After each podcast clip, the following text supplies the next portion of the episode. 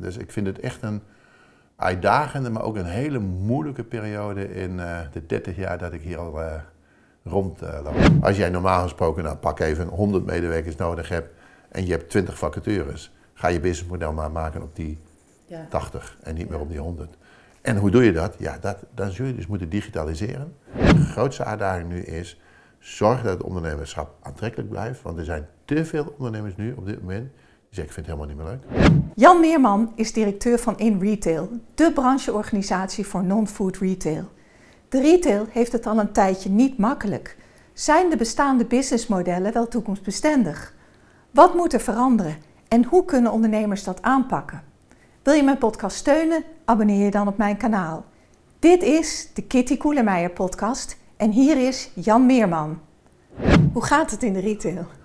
Nou, uitdagend, uh, Kitty. Oh ja? Uitdagender dan ooit, denk ik. Ik heb natuurlijk ook nog corona meegemaakt, maar ik vind dit nog ingewikkelder. Ja, vertel eens. Nou ja, we hebben natuurlijk uh, we hebben wel wat, wat dingen te doen. Hè. We, hebben natuurlijk, we moeten ook meedoen in duurzaamheid en in de arbeidsmarktproblematiek. Maar wat we op dit moment ervaren is toch een enorme druk op de omzet. Hè. Dus de consument komt minder in onze winkels.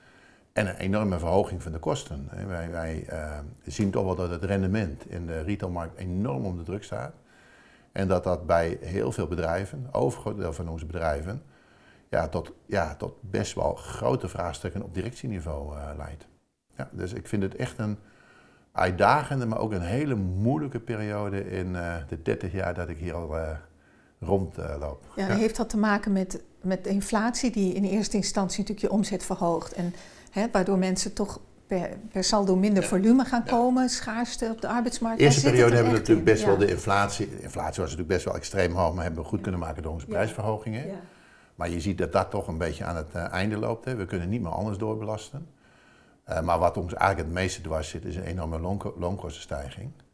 Uh, die we gewoon niet kunnen behappen bijna. Hè. We hebben in twee jaar tijd door de minimumloonstijging, wat doorwerkt in ons hele loongebouw, hè, want dat, dat, dat snapt de politiek kennelijk niet. Dat als je het minimumloon verhoogt, dat, ja, dat, je, je moet dan ook de persoon die er net boven zit verhogen en de persoon die daarboven zit verhogen. Ook de bedrijfsleider moet je verhogen. Dus ons hele loongebouw gaat omhoog. Dat is in twee jaar tijd met twintig procent omhoog gaan. En komend jaar gaat er nou, weer tussen de vijf en tien procent stijgen. Nog een keer daar bovenop. Ja, door en de uh, inflatie weer. Maar de overheid heeft ook bedacht van, we gaan onze werkweek baseren op zesendertig uur. Wij, wer- wij, wij werken normaal gesproken achtendertig uur. En dat betekent die twee uur, die moet je gewoon extra aan loonkosten in je uh, budget opnemen. Dat is ook weer vijf komma zes procent. Dus ja, het zijn enorme aanslagen. En dan zit je in drie jaar tijd op veertig procent extra loonkosten, zo'n ja, beetje. dertig, vijfendertig procent. Oh, vijfendertig, ja. ja. ja, ja, ja, ja. En dat, dat kun je niet in je, ja. in je businessmodel opvangen. Dat, de, je marge is daar te laag voor.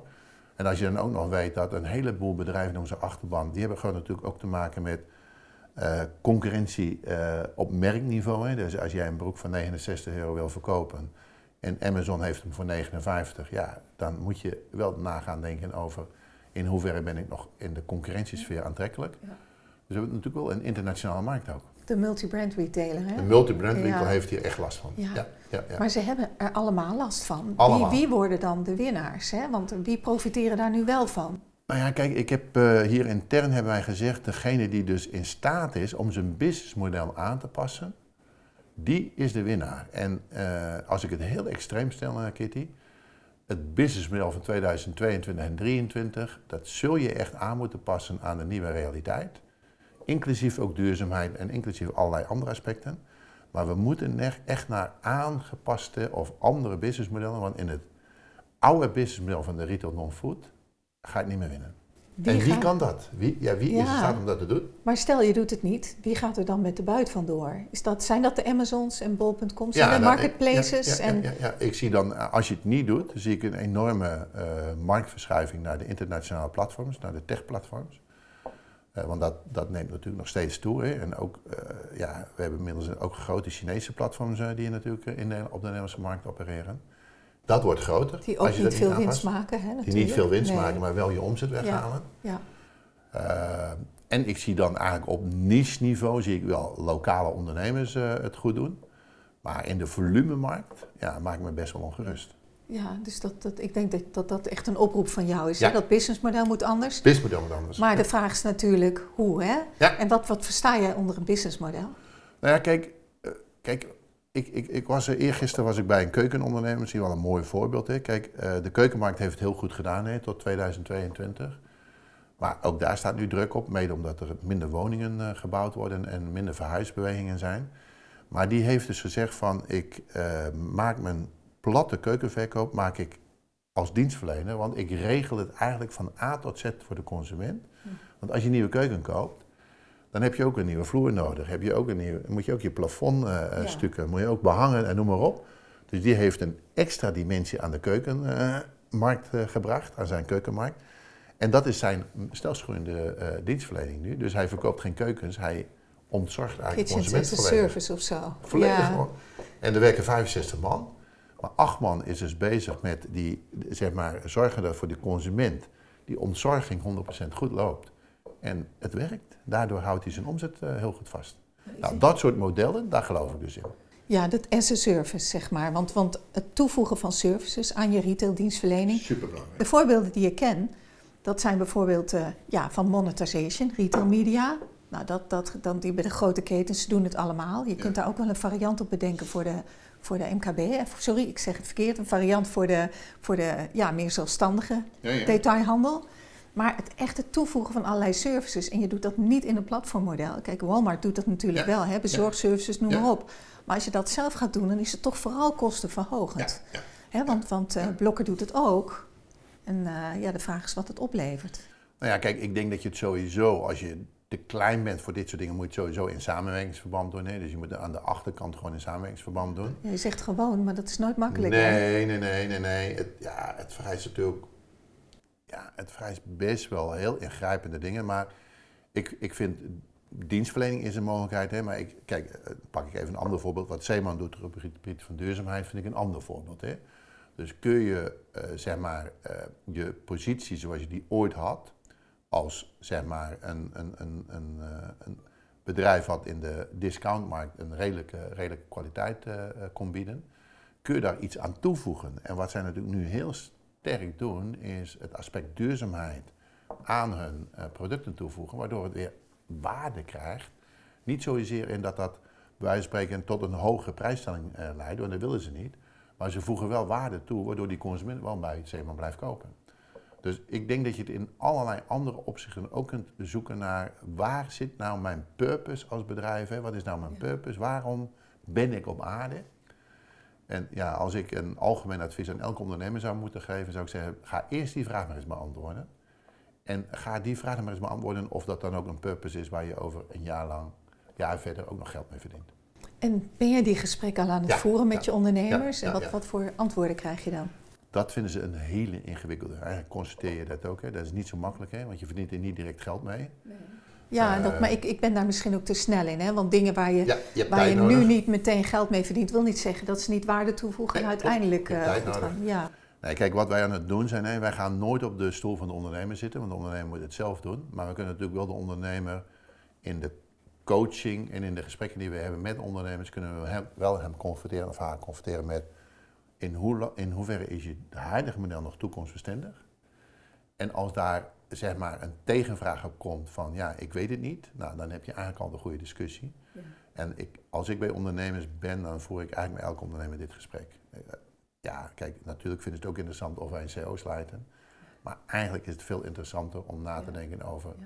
hoe toekomstbestendig is mijn businessmodel. Ik was bij een ondernemer een paar weken geleden, Beaumont, een hele mooie ondernemer die woonwinkels en... Uh, modewinkels combineert.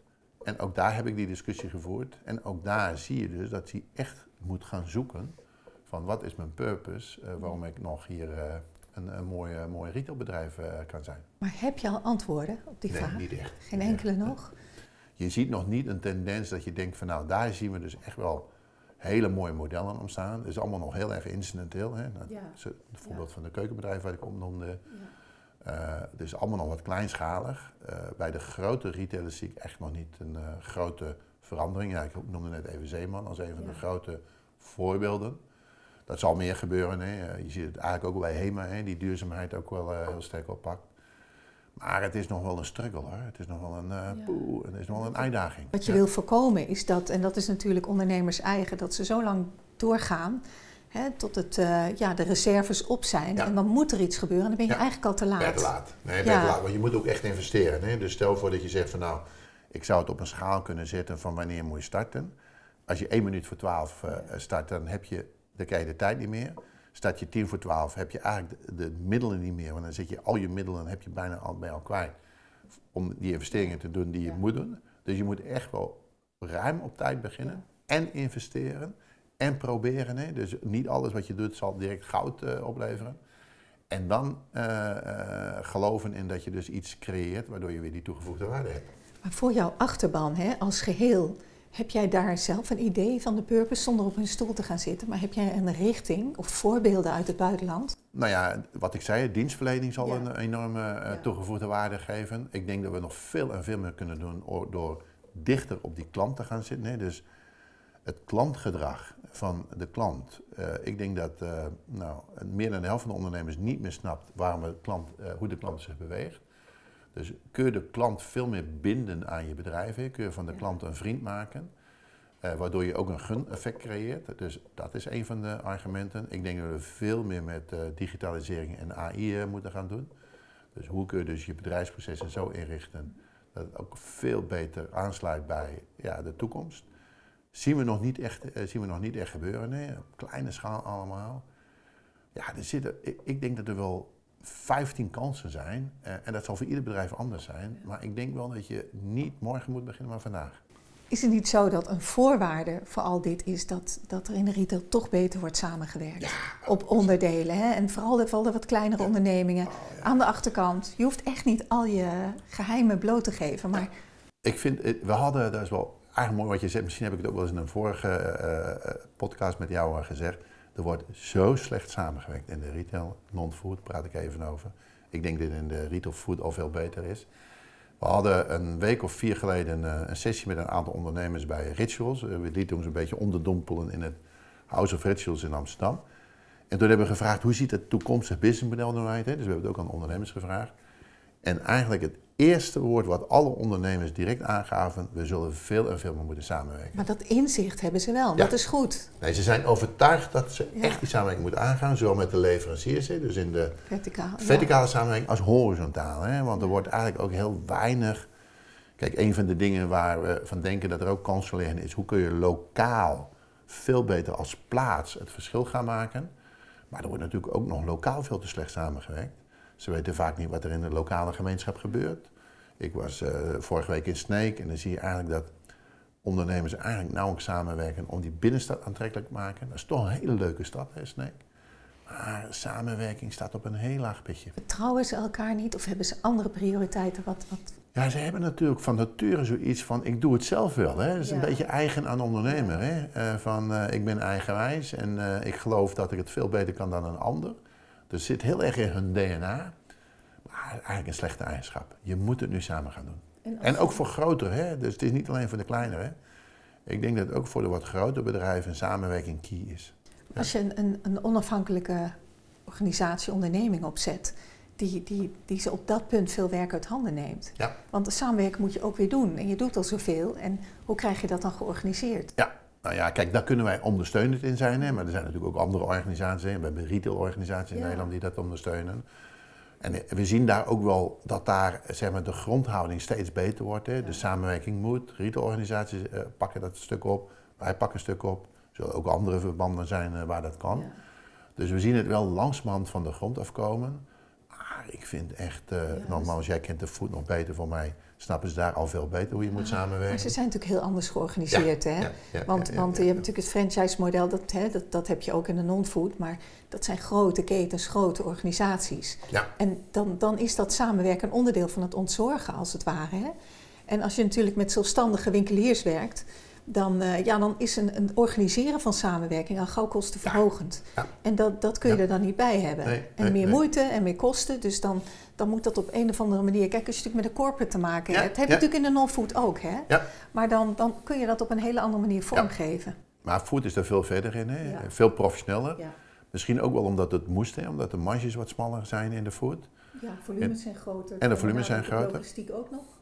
Kijk, wij zijn in de non-food tot een, nou, een jaar of tien geleden natuurlijk best wel verwend met mooie marges. Hè? Ja. En dan konden we ons nog permitteren, heel veel permitteren. Maar die druk op de marge wordt steeds groter. Ook wij zullen moeten opletten van ja, uh, houden we nog wel rendement over? Dus het, het, het kan niet zonder samenwerking. Maar hoe wil je dat organiseren? Nou ja, wij, wij zullen nooit degene zijn die, nee, die, die dat even regelen. Maar het is ja. eigenlijk voortdurend het verhaal vertellen, hè? Bijna missionarisenwerk. Jongens, ja. je kunt het niet alleen. Hè? Ja, een van mijn motto's is, alleen loop je harder, ja. samen kom je verder. Uh, je moet met samenwerking moet je het eigenlijk gaan organiseren, want alleen... Ja, vroeger zei ik altijd, we hebben Johan Cruijffjes nodig, ja. maar die zijn er niet zo heel veel. Je moet het met elkaar gaan doen. Zie je die beweging al wel komen? Ja, ik zie hem wel. Ik vind hem nog veel te, veel te klein. Wat voor voorbeeld heb je daarbij? Nou ja, wat we, wat we dus zien, ook in het franchise-model bijvoorbeeld van in de non-food zien we dat ook al. We zien nu bijvoorbeeld leveranciers die veel meer de samenwerking opzoeken. Ik spreek nu met G-Star, die weer een nieuw samenwerkingsmodel probeert in de markt te zetten. Dus je ziet wel dat het van wat grotere spelers, uh, dat het eigenlijk wel nu in de markt gezet wordt. We zien het toch nog te weinig vanuit de onderkant uh, opstaan. Ja, en dat wil je wel. En dat wil ik wel. Ja. En dat is ook nodig. Ja. En ik begrijp dat jij dat niet gaat doen, maar je zoekt natuurlijk nee. naar manieren om het vlot te manieren. trekken. Hè? Ja, wij zoeken naar voorbeelden. Ja. Wij, wij hebben, uh, in het voorjaar hebben we een congres waarin we al dit soort voorbeelden gaan geven. Wat zijn goede voorbeelden van samenwerking? Ja. En daar hopen we dus eigenlijk de leden mee te inspireren. Hè. Wij ja. gokken erop dat we duizend ondernemers daar uh, weer gaan verzamelen. We laten het gewoon zien, dat het werkt. En we laten ook ondernemers aan, de, aan het woord, die natuurlijk in de startfase net zo sceptisch waren als hun collega's naar samenwerking. Maar die nu na twee, drie, vier, vijf jaar samenwerking zeggen van, het heeft me heel ver gebracht. En wat, wat uh, kijk, die samenwerking is natuurlijk onderdeel van een nieuw businessmodel. Ja. Hè, eigenlijk nieuwe manieren van waarde creëren, maar ook nieuwe manieren van waarde toe-eigenen. Ja. Ik noem maar de abonnementsmodellen, dat ja. is natuurlijk allemaal bekend. Ja. En soms kun je je ook laten inspireren door wat de, wat de tech-ondernemingen ja. doen. Want ja. wat hier natuurlijk ook aan de grondslag ligt, is dat die, de, al die tech-concurrenten die, die zeggen, wij zijn geen retailer, we doen retail. En daar heeft elke sector last van. Maar als je natuurlijk jezelf als retailer ziet, blijf je denken in het, in het instituut. Ja. En dat kan je ook belemmeren, ja. hoe mooi dat instituut ja, maar het is. is ook zo, hè? Ja, gemiddelde ondernemer... Ik zeg wel eens tegen ondernemers, jouw grootste probleem is dat je geen baas hebt. Uh, want ja, je permitteert je dus te blijven doen wat je altijd al hebt gedaan. En ja, succesvol. Ja, ja, ja, en dat hebben ze heel succesvol ja. gedaan. Hè? Er ja. zijn natuurlijk fantastische tij- ondernemers ontstaan in de afgelopen twintig, vijfentwintig jaar. Maar ja, hoe was het gezegd ook weer? Als je doet wat je deed, krijg je wat je kreeg. Ja. Ja. Uh, we moeten gaan veranderen. We moeten anders gaan denken. Maar heb je de indruk dat ook wat meer naar buiten gekeken wordt? Ja, ja, ja. Naar de techplatforms. En, ja. Want je, ja. Er wordt heel erg gekeken van wat gebeurt er in de buitenwereld. Alleen de vertaalslag, wat kan ik met wat er in de buitenwereld gebeurt naar mijn bedrijf, die vinden ze nog heel lastig. En dat is ook een legacy probleem. Hè? Bij legacy denken mensen altijd aan I T, maar je hebt ook... Gewoon alles waar je in geïnvesteerd hebt om te kunnen doen wat je nu ja. doet. Je hebt een, een cultuur in je bedrijf, je hebt uh, ja, sociale afspraken. En, en ja. zeg daar maar eens, ga daar maar eens. Het moeilijkste is natuurlijk ja. voor ieder mens is veranderen. Dat ja. is voor jou en mij ook, veranderen. En dan is het goed dat je mensen om je heen verzamelt die je af en toe daarop wijzen. Hè? Ja. Dat je huidige businessmodel of je huidige manier van werken, dat dat eindig is. En dat je juist weer een nieuwe dimensie moet toevoegen. En dat is ook wel onze rol, vinden wij. Zonder arrogant te willen zijn. Mm-hmm. En zonder te weten wat het midden businessmodel is. Dat is natuurlijk ook niet. Er zullen nee. velen ontstaan. Maar dat het anders moet dan uh, huidige manieren, ben ik wel van overtuigd. Ja, en nou, nou ga je natuurlijk de verleiding van mij om te gaan meedenken hoe je dat dan zou moeten doen. Hè? Van, uh, je kunt een Dragon's Den houden. Je, kunt, ja, je, wil, je wil het aanzwengelen. Nou ja, wij, wij, wij zeggen van, uh, uh, als je kijkt naar in de retail hè, dan verdelen we de uh, retail wel eens een beetje, in, uh, met name in de non-food. Je hebt natuurlijk wel tien procent koplopers, ja. die, die eigenlijk al bezig zijn met dit soort uh, uh, modellen. En wij ontdekken ook wel dat de bereidheid om te delen uh, wat aan het uh, toenemen is. Dus wat we zouden moeten doen als in retail, zorgen dat we die tien procent koplopers, dat we die veel beter op het podium krijgen, om te laten zien hoe het grote peloton daar gebruik van kan maken. Ja. Dus uh, kijk, als ik het zeg, Kitty, met alle respect voor mezelf, ze geloven me toch niet. Al loop ik al een paar jaar mee. Dat is leuk. Uh, ze geloven me misschien een beetje, maar ze denken, ja, ja, ja, het zal wel. Je hebt het niet zelf gedaan. Je hebt het niet zelf gedaan. Ja. Dus wat wij willen is gewoon de goede ondernemers op het podium zetten en die laten vertellen hoe het werkt. Nou, we hebben, twee jaar geleden hadden we Michiel Muller op het podium. Hoe werkt het nou in de food? Nou, die kreeg een, die kreeg een, voor mij een negen plus van, van de ondernemers die er zaten. Kijk, dat zullen we steeds meer gaan doen. Voorbeelden geven van ondernemers die laten zien waar ze het verschil kunnen maken.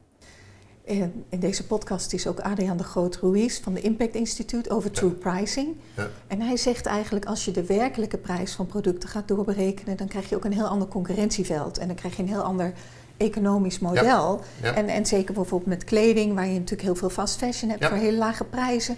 Hè, je rekent het milieu mee, nou, je rekent allerlei gevolgen mee.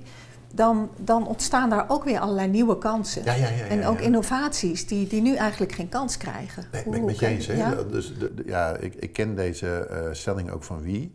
We moeten veel meer naar eerlijke prijsstellingen ja. toe. En wat kost het product nou echt? En dan moet je ook gewoon meenemen wat het allemaal doet aan ons milieu. Wat het allemaal doet aan dat, om dat product op een verre manier uh, te laten maken. Dus ik geloof heel erg dat ook een van de richtingen zal worden een uh, verre prijsstelling. Ja, ja, want dan duurzame innovaties lonen meer en ja, je hele concurrentieveld verandert. Klopt. En, en, en ik ben ook wel optimistisch. Ja, ik ben altijd optimistisch. Ja. Maar ik ben ook wel optimistisch dat er uh, veel meer gaat om staan waar we ons misschien nu op dit moment voorstellen. Hè. Wij werken samen met Modint, de club van leveranciers. En als je ziet wat er technisch allemaal al mogelijk is in nieuwe producten, dan sta ik zelfs ook een beetje met mijn open ogen te kijken van wat kan er allemaal al heel veel. Dus ik denk dat er, zonder dat we het ons realiseren, er kan eigenlijk al heel veel. Het moet alleen nog wat meer, ja, het moet nog een beetje meer met een business saus overgoten worden. Om het te introduceren, we moeten misschien nog wat meer lawaai maken om het ook bij de consument bekend te maken. Hè. Consument is natuurlijk voor ons ook een belangrijke factor. Is de consument bereid die verre prijs ook te betalen? Maar ik denk dat er al veel gebeurt, alleen het is nog niet groot. En we moeten dat wat groter maken. En mondjesmaak natuurlijk. Ja. Hè? Ja. Ja. En dan worden alle nieuwe dingen worden altijd bekritiseerd. Altijd. Ja. Ja. Welke, welke interessante innovaties zie jij in je achterban?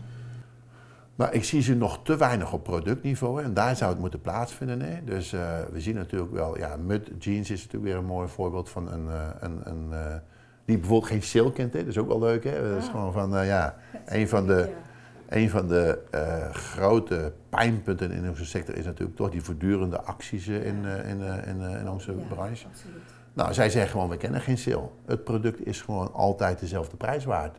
Die spijkerbroek is ja. gewoon nu zoveel waard, maar die is het ook over een jaar. Maar nog dat is waard. Geen multi-brand store. Nee, nee, nee. Maar ja, ik denk dat we wel moeten leren van dat ja. soort voorbeelden. We kennen ook wel steeds meer bedrijven die weg willen van die uitverkoop. Ja, een hele korte periode misschien, maar niet in die prijssfeer terecht willen komen. Zes maanden per jaar het uitverkopen, denk ik, ja, hè? Dat moeten we niet hebben. En de consument gelooft ons ook niet meer, hè? De consument denkt nog van, lang, ja, denk ik, ja, ik wacht wel. Ja. En dat willen we natuurlijk niet. We willen gewoon eigenlijk veel meer het blije moment van die consument creëren. Dat je weer iets nieuws hebt, dat je weer iets moois hebt. En dat het product ook zijn waarde heeft.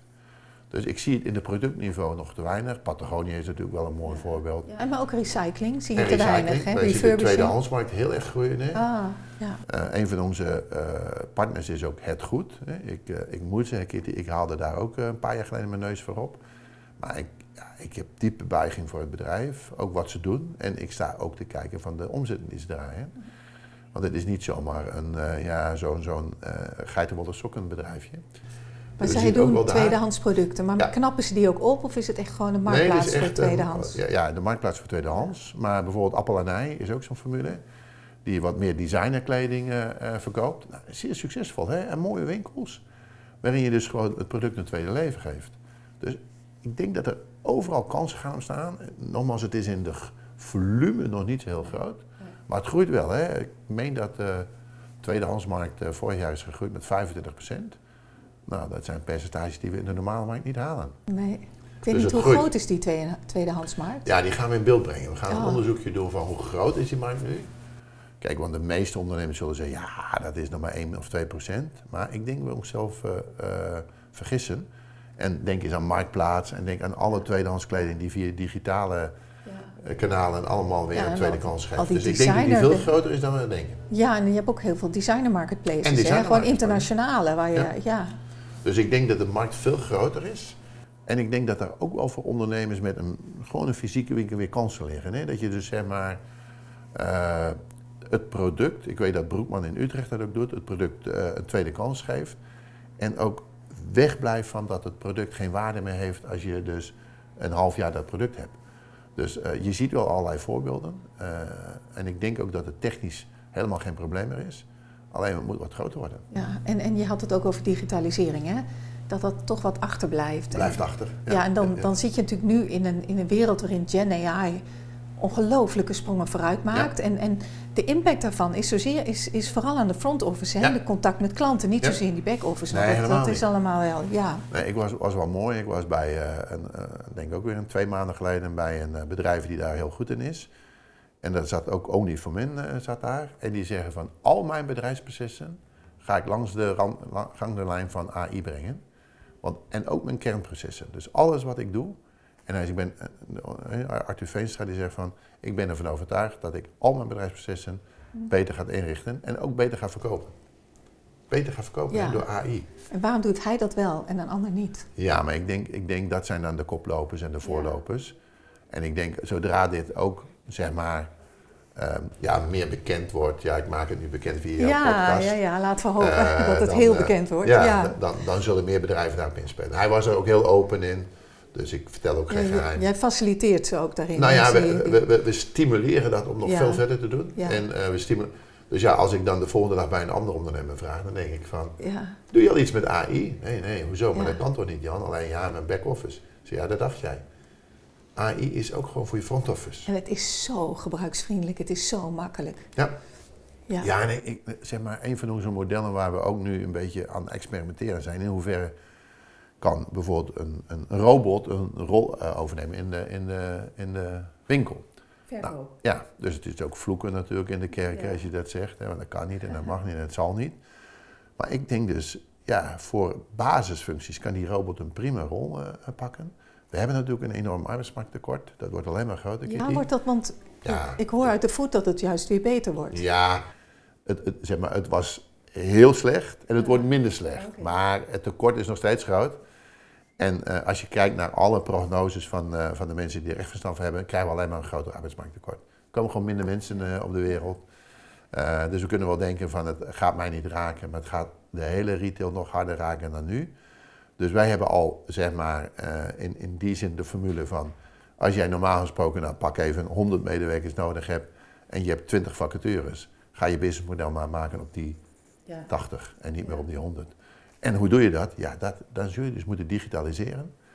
Uh, en dan is robotisering ook een van de modellen. En nou, ik moet zeggen, als ik in een gemiddelde winkel kom, dan denk ik dat een robot nog heel veel goede dingen zou kunnen doen. Nou ja, mensen accepteren ook een chatbot. Het probleem is Ieder alleen, welke vraag moet je mensen, voor welke vragen heb je een, een echt mens nodig? En dat was ja. altijd het lastige. Maar nu met ChatGPT ja, kun je ook allerlei, allerlei andere vragen. Dus dat, dat onderscheid wordt minder belangrijk, waardoor je klanten ook minder ontevreden, ja. ontevreden zijn. Ja. Nou, datzelfde natuurlijk in de winkel. Dat kan ook, hè? Kijk, ja. wij hebben een ondernemer, uh, dus iets langer ervaring geleden in Zaamslag, Zaamslag en Terneuzen. Die werkt heel veel met schermen in zijn winkel. En vijftien tot twintig procent van zijn omzet vindt dus gewoon via het scherm plaats. Zonder ja. dat er direct een verkoper voor nodig is. Ja. Die is er wel, die verkoper.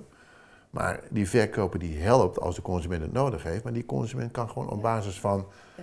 Uh, en hij heeft natuurlijk, als je praat over samenwerking... heeft hij natuurlijk afspraak gemaakt met zijn leverancier... dat hij altijd uit de voorraad van de leverancier kan putten. Ja, ja. ja. ja en je, je ziet natuurlijk allerlei experimenten ook in het buitenland... zoals ja. onbemande winkels. En natuurlijk als het zo'n grab-and-go-achtig iets is, ja. dan kan dat...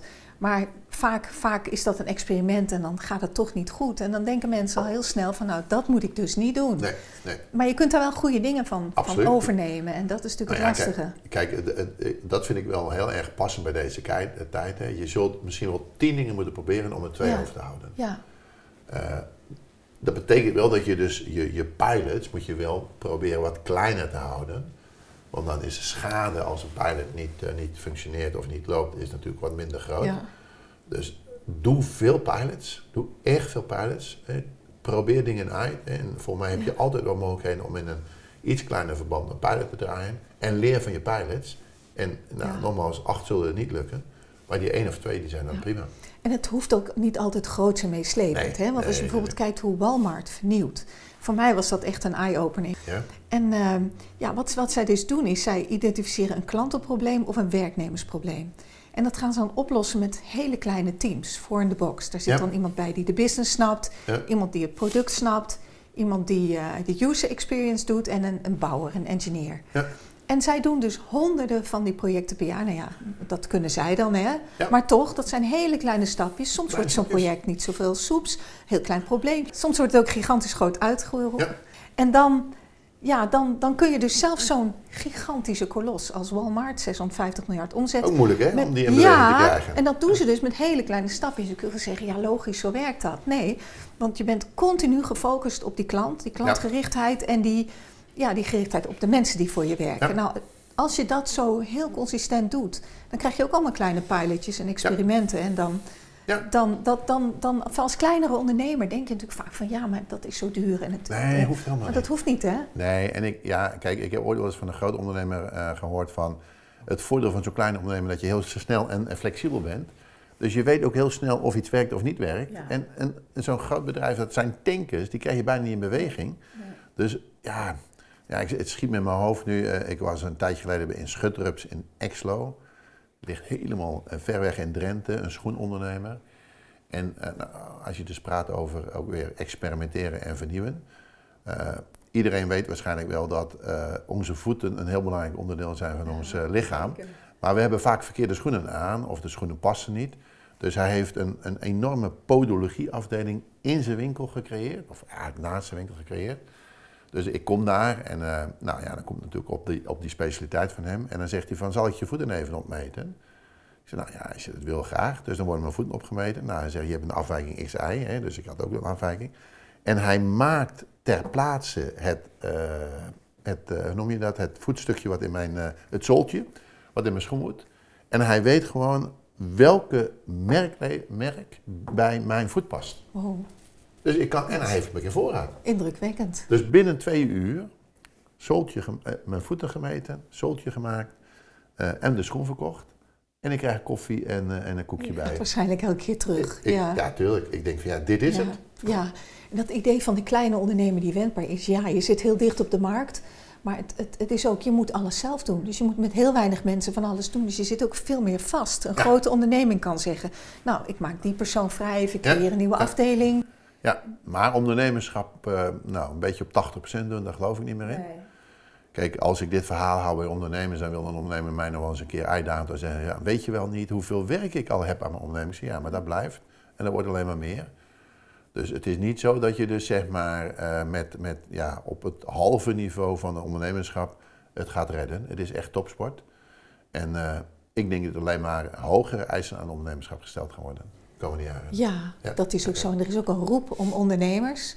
Ja. En, en vooral ook op, uh, op mbo-niveau, dat, dat hoor ik heel ja, veel. Klopt. Ja. En dat, uh, maar je, je moet misschien ook een beetje aantrekkelijk maken om te ondernemen. Hè? Ja, want je neemt ja, ja. natuurlijk gigantische risico's. Hè? Het, financieel, uh, als, het, hè, als jij een kleine onderneming begint, je leent geld of je neemt een hypotheek veel op je geld, huis. Hè? Ja, en het, het lukt niet, om wat voor reden. Hè? Dan zou je eigenlijk gewoon een tweede kans of een derde kans moeten kunnen ja, krijgen. Maar ja. doe dat maar eens als je zoveel daarin geïnvesteerd ja, hebt. Ja, ja, ja, vaak neem je natuurlijk het risico tot bijna uh, nul. Je eindigt op ja. nul als het niet goed gaat. Ja, als je geluk hebt, eindig je op nul. Ja, ja. ja. en anders in de min. Hè. We, we zien op dit moment ook wel dat ondernemers in de min zijn gedoken door corona. Uh, ja, eigenlijk moeten we daar diep voor buigen, hè, dat ondernemers dat doen. Zeker. En ben het met je eens, eigenlijk zou elke ondernemer een tweede kans of een derde kans ja, of ook krijgen. Omdat je dan kan leren van ja, je ervaringen. Ja, hè? Dit, want dat, dat is natuurlijk in de, ja, ja dat, dat, is, dat is een goede voorspeller van ja. succes, hè? Dat ja, het een paar absoluut. keer niet is goed gegaan. Ja, absoluut. Ja. En ik denk ook dat er ook wel in een ondernemer zit, hè, om niet zomaar, uh, hoe noemde Jacob Vonhoff dat, het zijn eigenlijk grenzeloze optimisten uh, ja. ondernemers. Ja. Hè? Ja. Geboren optimisten, zien altijd kansen. Dus ik denk als, als er ergens... Ja, die, die tweede of die derde kans past, dan zijn het eigenlijk wel ondernemers. Want, ja. ja, misschien is het, jij weet, bent natuurlijk veel beter thuis in, in de overheid dan ik, maar zijn er genoeg fondsen om, om dat ondernemerschap nee, te stimuleren? Nee, nee, nee, want we hebben natuurlijk nee, klimaatfonds, we hebben... Kijk, ik, ja, kijk, je daagt me natuurlijk uit. Kijk, ja. ik vind het zo jammer dat de overheid het ondernemerschap zo ingewikkeld en moeilijk aan het maken is. Hè, voor groot en klein. Als je kijkt wat er de afgelopen tien, vijftien jaar gebeurd is, is dat de overheid uh, het ondernemerschap echt compleet onderaan het lijstje heeft gezegd. In ieder geval in de praktijk. Hè. Misschien dat ze het af en toe wel beleiden als kabinet dat ze ondernemerschap belangrijk vinden, maar we zien het gewoon niet terug. Niet in groot en ook niet in klein. En uh, het enige wat ze doen is, als ze een tekort hebben, het bonnetje bij een ondernemer neerleggen. Dus de, onder, ja, de overheid moet veel en veel meer het ondernemen aantrekkelijk maken, leuk maken. Nee, kijk, ik denk dat het grootste, nou ja, als je denkt in, in, in, in, in uh, uitdagingen, nee, laat ik het zo maar noemen, de grootste uitdaging nu is, zorg dat het ondernemerschap aantrekkelijk blijft. Want er zijn te veel ondernemers nu op dit moment die zeggen, ik vind het helemaal niet meer leuk. Ik vind het helemaal niet meer leuk, Jan. Nou, waarom zou ik het nog doen? Ik moet er heel veel tijd in investeren. Nou, zoals je zegt, ik neem heel veel financieel risico. Waarom zou ik dat allemaal nog doen? Ja, als dit gaat ontstaan, Kitty, dat is het ergste wat een ondernemer in Nederland kan overkomen. Als het ondernemerschap niet meer leuk is. Als je natuurlijk maar genoeg afstand neemt, hè, en je gaat van een hele grote afstand kijken, dan lijkt het net of ondernemerschap iets is wat toch wel weer opkomt. Hè? Ja, pas op, hè? Ja, maar op, ik denk dat, dat het het risico is dat je daar zo naar gaat kijken. Ja, ja, en, ja. en dat je, omdat je natuurlijk, het is van alle eeuwen, en, en er zijn gewoon mensen die zijn ondernemer in hart en nieren, die ja. gaan tegen de verdrukking in, die, die komen toch wel weer. Ja. Maar dat is, is ook een grote een, categorie die dat minder heeft. Ja, hè? Dus dat moet je wel onderhouden. Ik sprak gisteren met de voorzitter van de kappers en uh, uh, die durfde zelfs een schatting te maken dat op dit moment, en dan hebben we het over het kappersvak, hè, dat bijna de helft van zijn ondernemers het kapperschap niet meer leuk vindt. Helft. Het vak vijftig procent waarschijnlijk nog wel. Het vak wel, maar het ja. ondernemerschap. Ja. Hè? Dus alles ja. wat erbij komt, een enorme verhoging van de kosten, enorme regelgeving die je over je heen krijgt. Uh, Ja, het, het lijkt wel alsof de overheid denkt dat dat een soort elastiek is. Ja, van een ecosysteem je, wat zichzelf in stand houdt. Waar je maar aan kan blijven trekken. Maar op een gegeven moment breekt het, hè? Ja, maar ik denk meer een ecosysteem wat zichzelf in stand houdt en wat ja. niet veel nodig heeft van ja. buiten. Nou ja, of, of het idee van uh, een van onze leden drukt het altijd heel plastisch uit, hè? Je kan uit een literfles geen anderhalve liter water halen. En dat lijkt wel alsof de overheid aan het denken is, hè? Ja, we proppen die ondernemer maar met allerlei regelgeving en lasten. Maar het houdt een keer op. Heb je daar cijfers van? Want als, als dit natuurlijk, ja, die, als je je vrees waarheid wordt, dan daalt natuurlijk het maatschappelijk serviceniveau ja, ja, ja, gigantisch. Ja, ja, ja. Heb je cijfers? Nou ja, kijk, ik, ik, ik praat hier veel met mijn collega's over, hè? Dus ik noemde ja. net even het voorbeeld van de kappers. En zo had ik ook uh, een paar weken geleden een gesprek met uh, de voorzitter van Horeca Nederland. En die vertelde dan op een iets ander niveau. Ze zegt van nou, ik denk dat als je uh, de bordjes die niet op de winkelpij staan, of niet op de horecapij staan, nu op de winkel zou zetten, dat de helft van de horecabedrijven te koop is. De helft. Eén, omdat het niet meer leuk is. Twee, omdat ze veel schulden hebben. Nou, ik denk dat in de retail non-food dat dat niet heel veel anders is. Ik denk dat er... In, fili- in, in filialen, in ja, omzet heb je het ja, over. Dat je dus zeg maar dertig, veertig procent van de ondernemers, dat die op dit moment eigenlijk het bordje niet op, uh, op hun uh, etalage hebben staan, maar zich afvragen van als ik nu een koper kan krijgen en die mijn ja. pand kan kopen, dan stop ik er gewoon. Hoe waarschijnlijk is dat? Nou ja, ik denk dat, dat de grensloze optimisme van de ondernemer ja. zal betekenen dat het niet overal gebeurt. Maar ik zie wel een veel grotere categorie dan we ooit hebben gekend, die de komende nou, twee jaar gaat stoppen. Dus ja. praat je misschien wel over tien, twintig procent van de omzet, van de, van de, ja, van de aanbieders uh, die stopt. Die stopt. Ja, en wat, wat zijn de gevolgen daarvan? Nou ja, dan, dan krijg je dus een ander item waar we ons best wel ongerust over maken. En dan krijg je dus steden met gaten, hè? Ja. Winkelstraten ja. met gaten. We kennen natuurlijk allemaal wel ja. een stad waarvan je denkt, ja, het is helemaal niet meer leuk. Al een tijd is dat dan. Ja, dat is al ja. een hele tijd. En dat zal toenemen, want het, het is natuurlijk niet een soort proces wat het dan precies gaat op een, op een lijntje van uh, volgorde. Nee, dan heb je een straat en in één keer omstaan de gaten. Ja.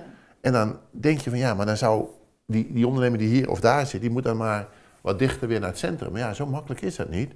Dus je zult, je zult zien dat zo'n stad, als je daar niet voor oppast, dat dat ja, een niet leuke stad is. Ja. En die panden worden dan niet meer makkelijk om ingevuld. Hè? Want ja, ze zijn dan, uh, uh, uh, er zit vaak ook nog een verhuur die denkt dat ik een, een hoge huurprijs kan krijgen. Nou, dat gaat ook niet meer op, zeker niet op de niet A één locatie.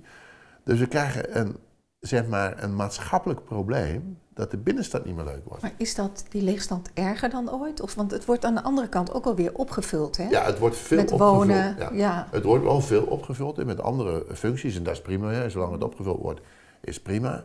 Maar wij zien nog wel dat er zeg maar, heel weinig beleid daarop gemaakt wordt als stad. Hè? Want dit moet ja. een stad doen. Hoe hou ik wel die stad aantrekkelijk? Hè? Is het, is het aanbod divers genoeg? Is het aanvat uh, compleet, uh, compleet en complementair op elkaar. Dus ja, iedere stad zou zich eigenlijk wel druk moeten maken van hoe zorg ik dat ik een aantrekkelijke stad blijf. Ja. En dat is wel een dingetje hoor. Ja, en dat is natuurlijk landelijke politiek, lokale politiek. Met name lokaal is dit. Ja, ja. en, en wat, wat is jouw, wat kun je daaraan doen? Wat is jouw rol daarin? Nou ja, het ook, ja, jullie dit, rol moet ja, ik zeggen. Wat wij dus doen, Kitty, is dit uh, op de agenda zetten. Hè. Bij elke stad in Nederland moet er gewoon een goede detailhandelsvisie zijn of binnenstadvisie. En die is er nog steeds niet? Nee, nee, nee. Oh. Ik denk dat we, nou, ik zal niet overdrijven, de helft van de steden dat gewoon niet hebben. Of hebben een actuele... hebben een detailhandelsvisie van tweeduizend tien. Ja, ja. Denk, ja, de wereld is inmiddels aardig van veranderd. Ja. Um, en daarna is het natuurlijk van hoe organiseer ik de executie? Hoe zorg ik dat er iets gebeurt? Want een plan is prima, maar dan moet daarna iets gebeuren. Nou, dat proberen wij op alle mogelijke manieren dat te faciliteren. Je hebt natuurlijk de lokale gemeenschap wel nodig. Maar we hebben daar, uh, nou, op dit moment denk ik zeker een stuk of tien van onze medewerkers die daar dagelijks mee bezig zijn. Hoe krijgen we dat proces in, in werking? En dat gaat steeds beter, moet ik zeggen. Dat gaat steeds beter. Maar we hebben nog wel een lange weg te gaan. Ik was een paar weken geleden uh, was ik in uh, Sneek. Uh, nou, uh, eigenlijk geen goed beleid. Ik was eergisteren in mijn eigen woonplaats Woudenberg. Ook niet een goed beleid. Er is helemaal veel te doen hoor. Ja, heel veel te doen. Met name in de wat middengrote en kleinere steden. Zeg maar steden honderdduizend tot twintigduizend tot honderdduizend. Daar is heel veel te doen. Ja. En wat is jouw outlook over vijf jaar of tien jaar? Je hebt natuurlijk verschillende scenario's, hè? Ja. Nou ja, minder winkels. Hè. We denken wel dat we ook minder winkels hebben. Ja. twintig procent minder winkels, denken wij. Over vijf jaar, tien ja, jaar? Ja, vijf ja, jaar, ja, vijf jaar twintig procent minder winkels. Uh, veel compactere steden, hè. Dus dat er veel compacter gemaakt wordt. En eigenlijk denken wij dat de winkelstraten, dat dat uh, niet meer alleen straten van winkels zijn, maar een diversiteit van uh, allerlei aanbod. Dus er zit cultuur in, er zit horeca in, daghoreca met name. Maar ook dienstverlening, ook uh, combinaties van uh, publieke functies die we terug moeten in de binnenstad. Kijk, we hebben ook de publieke functie een beetje weggehaald uit de binnenstad. Ja. Die moet weer terug, vinden wij. We hebben zoveel mogelijk terug in de binnenstad. Zodat je eigenlijk weer een, ja, een, een centrum creëert waar mensen graag verblijven. Uh, ja, een place to be in plaats van een place to buy. En dan wordt er ook wel gekocht hoor, dat geloof ik ook wel. Dat zie ik voor me. Daar moeten we de komende tijd echt aan gaan werken. En die buurtwinkelcentra, hoe gaat het daarmee? Die blijven goed. Blijven goed? Ja, die blijven goed. Als je, zolang je van het buurtcentra ook maar een buurtcentra plus kan maken. En zo noem ik het, hè, buurtcentra plus. Dus mensen zullen altijd boodschappen dichtbij willen. Daar geloof ik ook heel erg in. Ik zie echt niet dat we alleen maar boodschappen online gaan doen. We zullen ook boodschappen gewoon dicht bij huis blijven doen. Maar dan moet er wel een plus zitten. Hè, van, van alles eromheen, rondom je dagelijkse boodschappen, moet dan eigenlijk ook wel ingevuld worden.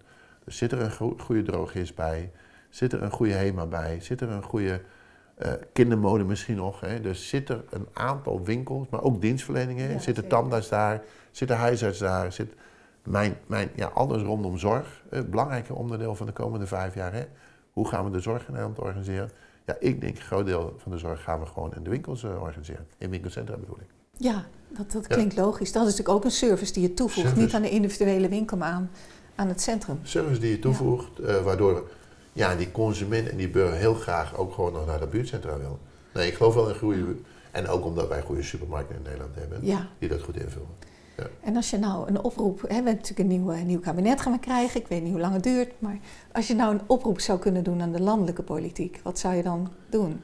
Nou, maak het ondernemerschap weer aantrekkelijk. En eigenlijk uh, zet ik daar drie dingen bij. Hè. Zorg dat je een stabiel beleid maakt. Want ondernemers hebben behoefte aan stabiliteit, duidelijkheid. Ja. Het moet niet van elke keer van uh, hip... Uh, van dat is nu zo, dat hoor is nu zo, hè. Het is echt, je weet niet wat er volgend jaar aan de hand is. Je weet niet wat er over twee jaar aan de hand is. Dus duidelijkheid. Uh, het tweede is, uh, hou op met lastenverhogingen. Hè, want we uh, veel te veel lasten op ons bordje. Welke het, lasten moeten er af? Waar, waar zitten de, de verhogingen die... Uh... Nou, de loonkostenstijging is gewoon te ja. hoog. Kijk, ik vind prima dat we armoede bestrijden, dat het minimumloon omhoog moet. Vind ik ook niet erg. Maar als daarmee het hele loongebouw in drie jaar tijd met dertig procent stijgt, dan gaat het te snel. En zullen we dus de werkgeverslasten omlaag, omlaag moeten brengen. Dus dat betekent dat ik vind het besteedbaar inkomen van de arbeider mag, mag voor mij omhoog. Maar dat moet je niet oplossen door de lonen te verhogen, maar door het verschil tussen bruto en netto kleiner te maken. En het derde element is minder regels. Wij worden gek van regels. Echt gek van regels. Ja. Je wilt niet weten wat we Zijn er regels van. In het bijzonder die je graag kwijt wil? Nou ja, kijk, voor de M K B'er is denk ik nog steeds nummer één... het feit dat hij twee jaar verantwoordelijk is voor de ziekte van zijn werknemer. Mm. Dat is een draak van een regeling. Nergens in Europa doen we dit. Hè? Ook in Duitsland niet, in België niet. Alleen maar in Nederland. En ja, ik zeg wel eens, die ondernemer die kan dat niet. Die kan niet verantwoordelijk zijn voor reïntegratie van zijn medewerker. En na drie maanden weet je echt wel, komt die werknemer terug of komt hij niet terug. Dus nou, dat je drie maanden nog probeert de werkgever ook een onderdeel te zijn van de oplossing. Oké, okay, maar niet twee jaar. Nou, het kan natuurlijk in theorie zijn dat mensen ernstig ziek zijn die weer opknappen. Oké, okay, maar dan, dan herken ik bij elke ondernemer, dan mag hij ook ja. terugkomen. Dan komt hij ja. ook gewoon terug. Ondernemers zijn hele sociale mensen. Iemand die, die echt heel ernstig ziek is geweest en die na anderhalf jaar terug wil komen, die komt ook gewoon terug. Ja, ja. ja dus dat is, dat is één voorbeeld van een regel, hè? Dat is een regel. Heb je er nog die, meer? Die, nou ja, kijk, wij hebben heel veel last van arbo-regels, hè? Dus alles, kijk, met name het ministerie van Sociale Zaken is heel goed in regelgeving. Arbo-regels die heel erg op ons afkomen, hè? Die je moet, ja, alles moet in je winkel, moet driedubbel gecontroleerd worden, of het allemaal wel volgens de arbo-wetgeving klopt. Hè. We kennen het meest beroemde voorbeeld is je branddeur uh, aan de achterkant. Die moet voor de brandweer naar buiten open gaan, geloof ik. En voor de uh, hygiëne naar binnen, zoiets. In ieder geval tegengesteld. Ja, en dat zijn mijn regels. Kijk, een derde van de regels blijkt bij ondernemers niet toepasbaar te zijn. Een derde, hè? Dat betekent dus dat we regels in Nederland aan het bedenken zijn die helemaal niet passen. Nou, een van de regels waar de retail natuurlijk last van heeft, is dat de consument niet met een, uh, een biljet van tweehonderd euro uh, mag betalen. Want als jij dat doet met mij, moet ik dus vragen, hoe kom jij naar tweehonderd euro biljet? Nou ja, wij zijn geen politie. Wij gaan toch niet jou helemaal controleren of die tweehonderd euro niet witwasgeld uh, is. Maar het moet, we moeten echt overheidsdwang, ook door de banken uh, ons opgelegd. En als je het niet doet, hebben wij inmiddels bedrijven die dan gewoon hun rekening grantkrediet opgezegd krijgen bij de bank. Omdat jij niet mee wil werken aan ja, dingen vragen aan een klant die je helemaal niet wil vragen. Het idee is natuurlijk dat er dan niet meer betaald wordt met briefjes van tweehonderd. Nee, nee. Maar ja, ja. hier denk ik het doel en het middel lopen ja. wel heel erg door elkaar heen. Dus ja, we, kijk, de overheid is het meester in om problemen bij de ondernemer op het bordje neer te leggen en denken dat het dan opgelost wordt. Maar dat werkt natuurlijk niet zo. Wat, bevalt, wat gaat er wel goed? Wat bevalt je wel? Aan, nou ja, aan die overheid, aan die politiek. Hè? Nou ja, wat, wat ik leuk vind uh, is natuurlijk werken met ondernemers. Hè. Dat blijft ja, het, nee, dat is logisch. De mooiste mensen in de wereld ja. zijn gewoon ondernemers, zeker retailers. En wat ik wel mooi vind is dat, ja, wat ik van de retailers meekrijg, dat ik dat dan bij de politiek tussen de oren begin te, probeer te krijgen. En dat, en dat lukt, lukt steeds ja, beter. Ja, lukt steeds ja, beter. Lukt steeds en dan beter. Krijg je weer een nieuw kabinet en dan uh, kun ja. je weer opnieuw beginnen. Of ik niet? ben namelijk heel optimistisch dat dit kabinet, wat er nu komt, hè, omdat ik denk dat het van centrum-rechts kabinet komt, verwacht ik. Dat het kabinet uh, meer dan uh, de vorige kabinet ontvankelijk gaat worden voor wat hebben ondernemers nou nodig. Dus dat maakt het ook leuk, hè? Dat je het verhaal ja. van de ondernemer uh, in Den Haag brengt. Ja, dat zou mooi zijn als, ja. je, uh, als je dat lukt. Ja, en, maar dat gaat me wel lukken. En voor die ondernemers, hè, je hebt natuurlijk een, een hele grote boodschap voor ze. Maar als je nog een keer zou kunnen zeggen van een advies vanuit jou als persoon naar al die ondernemers. Nou ja, eigenlijk mijn belangrijkste boodschap is, denk na over je purpose van je bedrijf, hè? Dus, dus wat maakt jouw bedrijf zo bijzonder dat die consument ook over een jaar of over twee jaar bij jou komt? Denk daarover na. En dan moet, ik heb daar geen algemeen antwoord over. Hè? En als je dat niet lukt om dat zelf te ontdekken, zoek mensen om je heen die je daarin kunnen helpen. En jij, jij ondersteunt ze daarbij? Ja, ja, ja, daar helpen ze maximaal ja. mee. En ja. hoeveel tijd moeten ze daarvoor uittrekken? Ik bedoel, nou, hoe ik, moeten ze dat doen? Elke dag een uurtje? Of elke nou, ja, een uurtje? Het begint natuurlijk om, om, om die bewustwording te creëren. Ja. Dat mijn huidige model niet meer uh, toekomstbestendig is. Uh, betekent dat je dus zeg maar, daar veel tijd in moet investeren om dat zichtbaar te maken en om na te denken over wat is dat mijn nieuwe model. Dus ja, ik denk, ik denk laat ik het zo zeggen, als je daar Uh, ja, in tijd uitgedrukt is wel een mooie uitdaging die je me geeft. Hm. Dit, dit moet je echt wel minimaal in de komende drie maanden een week voor uittrekken. Echt nadenken, echt nadenken, met andere mensen bijhalen die je daarin kunnen helpen. En misschien is een, zeg maar, nou in de tijd gezien, als je daar volgende week een dag voor uittrekt, die week daarna nog eens een dag voor uittrekt, en dan eens nadenkt over hoe zou ik dat verder willen uitwerken, en dan de komende twee maanden nog eens twee, drie dagen daarvoor uittrekt, dan krijg je op een gegeven moment krijg je ook een idee, oké, okay, ik moet die en die kant op. Ja, dan moet je ook jezelf die tijd gunnen. Om Ge- te ja, doen, gun jezelf die tijd. Ik geloof niet dat als je vandaag nadenkt dat je morgen het ei van Columbus hebt gevonden. Dat, dit, dit, En je moet ook even wat buiten je winkel proberen op te, uh, te, te opereren. Ja, een van de uh, mooie ondernemers die ik ooit heb ontmoet zegt altijd... ik leer het niet in mijn eigen winkel, ik moet naar buiten. En eigenlijk zou elk ondernemer zou... nou, laat, laat ik het niet overdrijven... maar zou in ieder geval één keer in de twee weken naar buiten moeten. Gewoon in je omgeving of in andere plaatsen kijken, wat zie ik. Ja, meer naar buiten, om te zorgen dat je van buiten naar binnen de goede kennis haalt. Wat een waardevol advies. Dankjewel. Ja, dankjewel. Fijn dat je er was. Ja, dankjewel jij, Kitty. Dit was de Kitty Koelemeijer podcast. Als je dit gesprek interessant vindt, like dan deze aflevering en abonneer je op mijn kanaal. Deze aflevering werd mede mogelijk gemaakt door Raadsheren, de datagedreven risicoadviseur die risico's als inspiratiebron ziet.